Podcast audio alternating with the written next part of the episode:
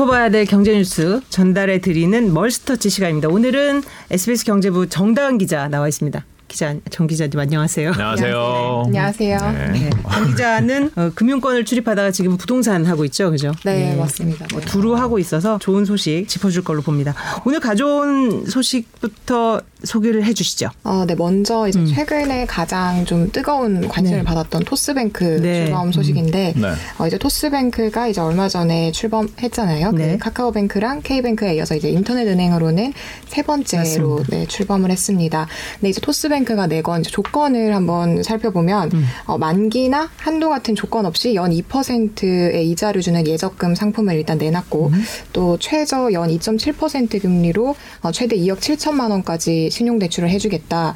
그리고 이제 월 4만 6,500원을 돌려주는 체크카드 뭐 이런 여러 가지 이제 파격적인 조건들을 좀 내세우면서 고객을 유치했는데 네, 이렇다 보니까 사실 신청자들이 굉장히 많았어요. 어땠어요?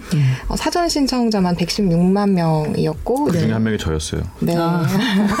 그리고 이제 출범 이후에도 꾸준히 늘어서 지금은 이제 130만 명도 넘긴 상태인데 제가 이제 어제 밤에 저도 한번 신청을 해봤는데 네. 이제 대기 순번이 한 124만 번째 정도로 뜨더라고요. 그래서 대기 번호 순서대로 이제 토스뱅크를 쓸 수 있다 이런 안내 메시지가 나오는데 근데 사실 이게 조금 논란이 됐던 게 이제 이런 식으로 이제 사전 신청자들이 몰리면서 이 순위를 좀 올려주는 이벤트를 진행을 했어요.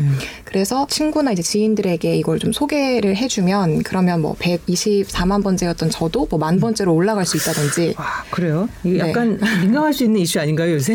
네, 그렇죠. 네, 이제 네. 그렇다 보니까 뭐 이거는 약간 뭐 인싸뱅크냐, 이제 친구가 많은 사람만 이용할 수 있냐, 이제 이런 식으로 좀 이용객들의 불만이 굉장히 좀 많았고, 왜냐면 친구를 초대하지 않으면 나는 가만히 있는데도 순위가 계속 밀려나는 거예요. 아 그런 거군요. 그렇죠. 이거는 네. 그러니까 아이디어 차원에서 냈는데 결과는 그렇죠. 조금 다르게 드러날 수도 아, 있겠네요. 올라가는 거는 괜찮은데 이렇게 생각했는데 뒤로 밀린다고 생각하니까 그치. 또 그럴 수 그렇죠. 있네요. 네, 이제 네. 먼저 한 사람들은 계속 가만히 있으면 손해를 보다 보니까 이제 이용객들의 불만이 이제 너무 심하고 사실 이게 몇 번 좀 논란이 되고 커뮤니티나 이런 데도 좀 많이 올라오면서 이제 현재는 그 이벤트가 종료된 상태예요. 음.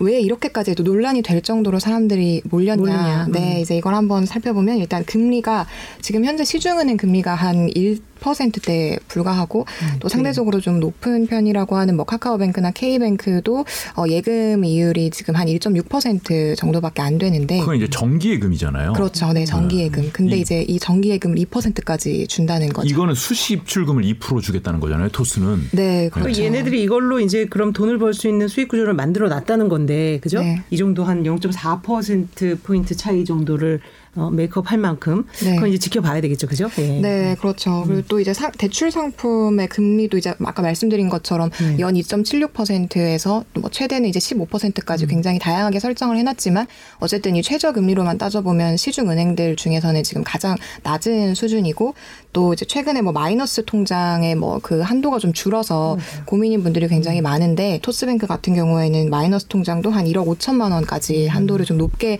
설정한 상태입니다. 이거는 규제는 안 받아요. 왜냐하면 제 기억으로는 저 금융당국이 이제 대출 규제 때문에 마이너스 통장을 한 5천까지로 막아라 이렇게 얘기를 했다는 걸로 알고 있는데 토스는 괜찮나 봐요. 그 부분이 조금 살펴봐야 되는 부분인데 이제 그 정부에서 이제 그 규제를 할 때 작년보다 이제 시중 은행들 기준으로는 작년보다 한 5에서 6%가 넘는 대출은 해주지 마라 이렇게 그 총량 규제를 해놨잖아요. 네. 근데 사실 토스 같은 경우에는 지금 비교할 만한 작년 그러네요. 기준이 없단 말이죠. 근데 그래서 금융당국에서 이제 얘기를 한게 어, 올해 말까지 5천억 원이라는 한도를 설정을 해놨습니다.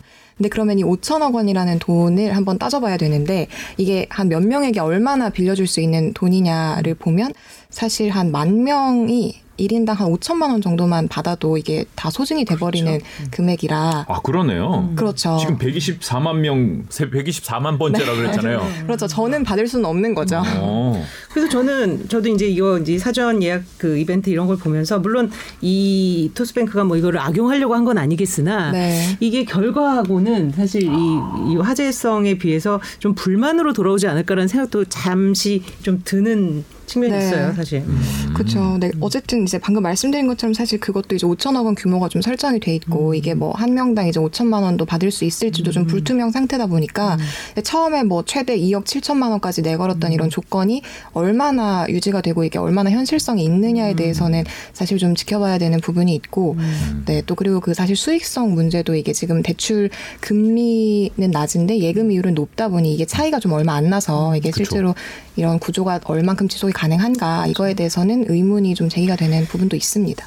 돈 쓰면서 가겠다는 거 맞아요. 같은데요. 그리고 사실 네. 이제 인터넷 뱅크를 이제 금융당국이 이제 승인을 해준 이유가 사실은 기존 그 1금융권에서 이제 소외당한 중, 그러니까 네. 중신용층 이런 중금리 대출을 활성화하기 위한 거였는데 사실은 그 부분보다는 조금 더 손쉽게 가는 게 아니라는 생각도 좀 들어서 그것도 네, 좀 그렇죠. 보강이 돼야 될 것 같습니다. 그 다음 소식도 사실 대출과 연관된 거네요, 그죠? 네, 이제 다음 소식은 아까 음. 잠깐 이제 언급 드린 것처럼 그 시중은행들의 대출 규제에 관련된 소식인데 음. 어, 시중은행들이 이제 작년에 한 5에서 6% 이상으로는 대출 금액을 이제 못 넘게 네. 되면서 그러니까 시중 은행 하나에 네. 내가 작년에 천억 원을 사람들한테 빌려줬었는데 그렇죠. 올해는 그거보다 5% 늘어난 1,050억 원만 빌려줄 수 있다. 그렇죠. 급격히 네. 늘리지 마라. 예, 그런 거죠. 음. 그렇다 보니 이제 사실 근데 아시겠지만 이제 뭐 올해 초부터 해서 계속해서 부채가 계속 늘어나는 추세였잖아요. 그러니까 이제 좀 몇몇 시중 은행들에서 약간 압박을 좀 느껴서 지난달에 KB국민은행이 모든 그 타행 대환 대출을 중단했고 그리고 이제 얼마 전에는 하나은행에서 어 일부 이제 신용대출과 주택담보대출 상품의 이제 갈아타기 대출을 잠정적으로 중 단한 상태입니다. 근데 이제 대환 대출이 뭐예요? 어 이제 타행에서 받은 대출을 이제 네. 갈아타는 거예요. 이 은행으로. 아. 그러면 사실 이게 좋은 게 어, 금리를 좀 비교를 해서 내가 이 은행에서 받는 게 조금 더 싸면 사실 이걸 갈아타서 그렇죠. 음. 네 이제 좀 이율 아, 이- 네, 그 은행 입장에서는. 다른 은행 고객 뺏어오는 건데 그거 안 그쵸. 한다는 거잖아요. 그렇죠. 근데 그럴 만큼 이제 그게 급해졌다는 거죠. 이만큼 음. 리미트를 부채를 맞춰야 관리하는 되니까. 게. 네. 실제로 피해자가 좀 발생을 할 수도 있겠어요. 그 급전이 필요하거나 이런 경우에는. 그렇죠. 사실 가장 문제가 되는 게뭐 음. 투자하는 사람들이야 문제가 없을 수 있지만 어쨌든 실수요자들의 피해가 제일 우려가 되는 건데, 음. 근데 실제로 지금 어 올해 이제 어 이번 달 말부터 이제 다음 달 초에 입주가 시작되는 공공분양 아파트들이 음. 몇 개가 있습니다. 경기도권에. 근데 이제 그런 분들이 이제 입주를 앞두고 있는 사람들이 당장 한두 달 내에 잔금을 치르고 음. 그 아파트에 들어가야 되는데 잔금에서 문제가 생기는 거죠. 음. 집단 대출이 안 나오다 보니까. 그렇죠. 근데 그 집단 대출이 안 나오는 뭐 어떤 조건을 보면 음. 어, 이분들이 이제 청약을 받을 당시에는 감정가액의 한 40%까지 대출이 해주겠다. 된다. 네. 이제 그 조건으로 모든 자금 계획을 세워놨는데 지금 당장은 이제 은행이 좀 급해지다 보니 분양가의 40%까지만 해주겠다라고 한 거예요. 음. 근데 그러면 이게 사실 금액이 한 어, 막 적게는 한 1억에서 한 2억 정도까지 차이가 차이가 나는? 나는데 음. 서민들 입장에서 당장 한 달 안에 1, 2억을 구하는 게 사실 좀 불가능하잖아요. 그죠. 그러니까 이제 이분들은 입주가 좀 불투명해진 상태고 또 제일 문제가 되는 건 그 주택금융공사에서 하는 보금자리론이라는 게 있는데 이제 이거는 뭐 연소득 제한이라든지 이런 것들이 있어서 실제로 이제 무주택 뭐 그런 실수요자들을 위한 상품이다 이렇게 네. 계속 얘기가 나오는데 근데 이 보금자리론 같은 경우에는 어, 기존 아파트에 들어가는 건 상관이 없는데 그 신규 입주하는 이런 공공분양 아파트나 신규 입주하는 물건에 대해서는 이게 은행과의 협약이 필요합니다. 왜냐하면 이게 보통 주택담보대출이라고 하면 그 담보를 거는 물건이 있어야 되는데 이 신규 아파트는 그런 아직 담보를 걸 만한 물건이 없어서 후순위로 이제 담보가 진행이 되거든요. 그러면 이제 은행들이랑 협약을 해야 되는데 막상 은행들에서는 이 부연 부담을 안고 이제 대출 규제가 묶여 있는 상태에서 집단 대출을 내주기가 좀 어려운 거죠. 그래서 그 주택금융공사에서 이제 해줄 수 있는 이런 뭐 보금자리론 같은 서민들을 위한 상품도 좀 막히는 사례가 나타나서 네. 그래서 뭐 청와대 국민청원에도 막 올라오고 이거 큰일 났다 뭐 이런 이제 불만들도 네. 있던데 그렇죠. 이건 좀 진행 상을 봐야 될 것 같아요. 그죠? 금융 당국이 네. 이거는 좀 열어 너- 열어놔야 될 것 같은데요. 방금 말씀하신 사례들은. 그렇죠. 그래서 왠지. 실, 네, 그래서 이제 사실 그 홍남기 경제부총리가 이렇게 실수요자들의 피해가 발생하고 뭐 전세자금 대출이나 집단 대출이 일부 막혔다는 걸 어느 정도는 인정을 했고, 그래서 이제 이번 달에 추가로 가계부채 대책을 발표하겠다라고 예고한 상태입니다. 네, 좀 지켜봐야 되겠네요. 그 마지막 소식도 사실은 다 연결된 거예요, 그죠? 네. 이 부동산 이렇게 대출이 늘어난 것도 사실은 이제 집값이 너무 올라서 맞아요. 그래서 뭐 영끌이니 뭐 비투니 뭐 이런 말이 이제 일상화 될 정도로 서울 아파트값 통계가 나왔네요. 네. 평균 12억이 코앞이다. 어떻습니까? 이거 굉장히 많이 올랐네요. 음. 이게 지금 지난달 그러니까 9월 기준인데 네. 그 서울 아파트의 평균 매매 가격이 11억 9,978만 원입니다. 와 진짜 코앞이네요. 네, 정말로 12억이 다다른 건데, 네. 근데 그 어, 이걸 이제 작년, 그러니까 지난해 12월이랑 한번 비교를 해봐야 될 것 같아요. 음. 네. 그때 지, 지난해 12월에 10억 4,200만 원 정도였는데 이제 이걸 보면 음. 일억 1년 사이에 네, 1억 5천. 음. 그만큼이 오른 거죠. 1억 5천만 원 이상이 오른 거죠. 주식은 안 오르고 부동산만 오르네요. 네. 맞아요. 네. 이게 지금 9월 통계들이 속속 나오고 있는데 저도 어제 본 것 중에 하나는 우리나라 올해 1월부터 9월까지 오른 게 한 12%여서 네. 이게 IMF 직후에 올랐던 그것보다 그 연간 상승률이 더 네. 컸다고 하더라고요. 그냥 그만큼 지금 이 사람들이 체감으로 느끼는 게 이제 수치로 이렇게 보여지고 있는 거죠. 예. 그렇죠. 네. 경기 수도권은 어때요?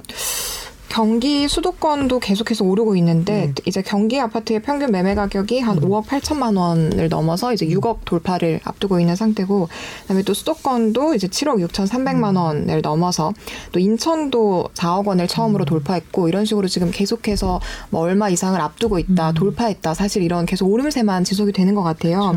근데 특히 이제 서울 강북 지역의 아파트 중위 매매 가격이라는 게 있는데 근데 그 중위 매매 가격이라는 게 주택 가격을 이제 차례대로 나열을 했을 때 한 중간 정도에 있는 아파트 뭐 가격이 어느 매겼을 때 정도냐. 중간 등수. 그쵸. 네, 중앙에 위치하는 가격 이렇게 보시면 되는데, 근데 이게 지금 9억 500만 원. 해서 이제 9억 원을 넘었다. 그러니까 어쨌든 강북 지역 아파트의 절반 이상이 이미 벌써 9억을 넘었다. 네, 이렇게 볼 수 있어서 지금 계속해서 오름세가 지속이 되고 있는 상태고 사실 이렇다 보니 뭐 이런 집값 상승에 대한 기대감이 계속해서 좀 여전히 크고 이제 이어지고 있어서 어 이제 최근 나온 통계를 보면 가족에게 증여를 선택하는 게 맞아요. 잘 네, 중요하죠. 그게 지금 가장 뭐 굉장히 많이 늘었다 이런 수치도 나오고 있고 네. 또 아파트에 이어서 뭐 빌라 뭐 이런 비아파트로까지 이런 증여에 대한 움직임이 좀 이어지고 있다 음, 이런 네. 그래서 지금 하반기, 그러니까 4분기 부동산 전망은 좀 어때요? 그러니까 저가 듣기로는 옛날에 비해서는 좀 고점론이 그래도 조금 나오는 것 같아요. 왜냐하면 네. 금리 인상 부분도 있고 대출 규제도 있고 음. 좀 취재해 보면 어떤가요? 더 오를 것 같다. 아니면 그래도 조금 꼭지 아니냐? 어- 어떤 의견들이 많나요? 어, 근데 저도 사실 그걸 확실히 알고 싶은데 너무 의견들이 많죠. 네. 아, 네, 너무 저도 확실히 여러 전문가 다쳤습니다. 이거 예상하다가 여러 전문가 알고 싶은데 사실 다쳤어요. 저도 취재를 할 때마다 전문가를 만날 때마다 그 얘기가 너무 바뀌어서 이제 누군가는 고점이다라고 하는 분들도 있고, 근데 아직은 어, 잠깐 주춤할 수는 있지만, 더. 네, 더 이제 오를 가능성도 있다. 어쨌든 사실 전세 가격이 좀 뒷받침을 하고 있는 부분이 있기 때문에, 네. 네, 그래서 제가 함부로 일단은 서민 후배를 지금 네. 사지로 몰려고 아니 아니 하셨어요. 아니. 서민의 주거 안정을 위해서는 굉장히 좀 부동산 가격이 안정이 됐으면 하는 그런 바람인데 네. 지금 수치상으로는 계속 이런 이제 상승세 수치만이 이제 반복되고 있어서 아무튼 집 을 구하려고 하는 사람들 입장에서는 굉장히 네. 답답한. 왜냐 이 부동산 이슈가 굉장히 중요하잖아요. 아, 사람들의. 네, 상대적 박탈감에다가 요새 이 얘기 안 나오는 데가 없잖아요. 그때 샀어야 됐다. 아니다 맞아요. 팔지 네. 말았어야 됐다. 네. 부부싸움 합니다 이걸로. 네. 예. 아무튼 좋은 좋은 소식 오늘 가지고 나오셨고 앞으로도 실시간으로 알아야 되는 경제 소식 우리 네. 정다은 기자하고 알아보겠습니다. 오늘 네, 고맙습니다. 그렇습니다. 고맙습니다. 감사합니다.